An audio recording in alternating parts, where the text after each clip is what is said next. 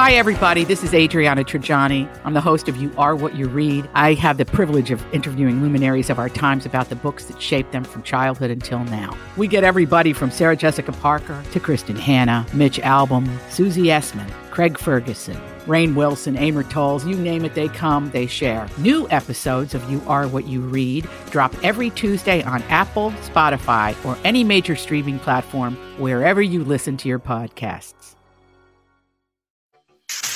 New, new, new information, please. This is a My Talk Dirt Alert update. A quick look at what's happening in entertainment I'm gonna need everything, all the info you got. on My Talk. My Talk. Come on, you guys, do me all the dirt, dirt, dirt. I want to mention just a few of these. Uh, vulture.com, it's a music website, and uh, the guy that writes for them, Bill Wyman, not the Rolling Stones Bill Wyman. This is a music critic named Bill Wyman, talking about the 10 worst acts in the Rock and Roll Hall of Fame. Number one, they just went in Bon Jovi. he says vibes, he man. says- Harsh he vibes. says they outsourced their songwriting to Desmond Child so they could focus on hairdos and marketing. Well, it worked for him, okay. right? Queen.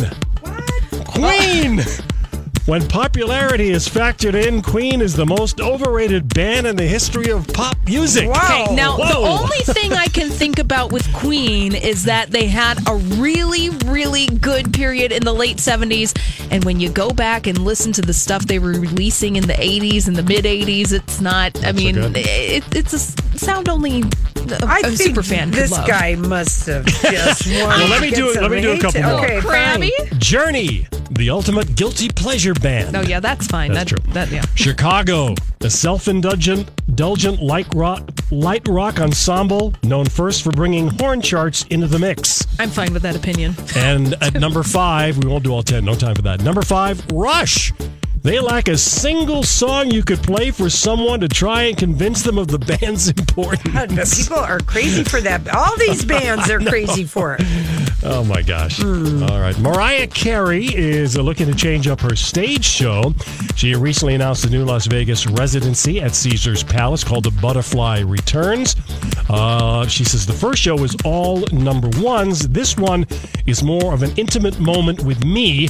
It feels closer to who I am as opposed to trying to fit into a box.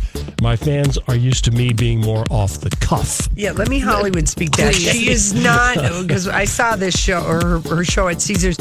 She n- is finally saying hell no to the choreography, which she That- never yes. liked anyway. Yes, it's exactly what I was going to say. Yeah. This is her excuse Yeah. to just lay on a chase lounge Yes, for two and hours sing. and sing Yeah, if she perfect. feels like it. Yeah, exactly. Intimate. Oh my gosh. And lastly, uh, this is sad. After 28 years of marriage, the car's former frontman Rick Ocasek and his wife, the uh, former model Paulin- Paulina Poroskova, calling it quits.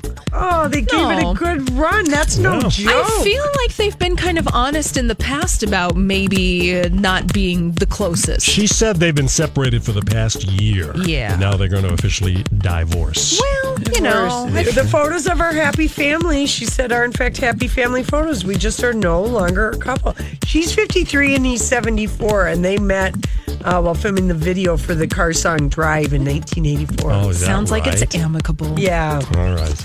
Uh, that is your Dirt Alert update. More on the website. Check it out at mytalk1071.com.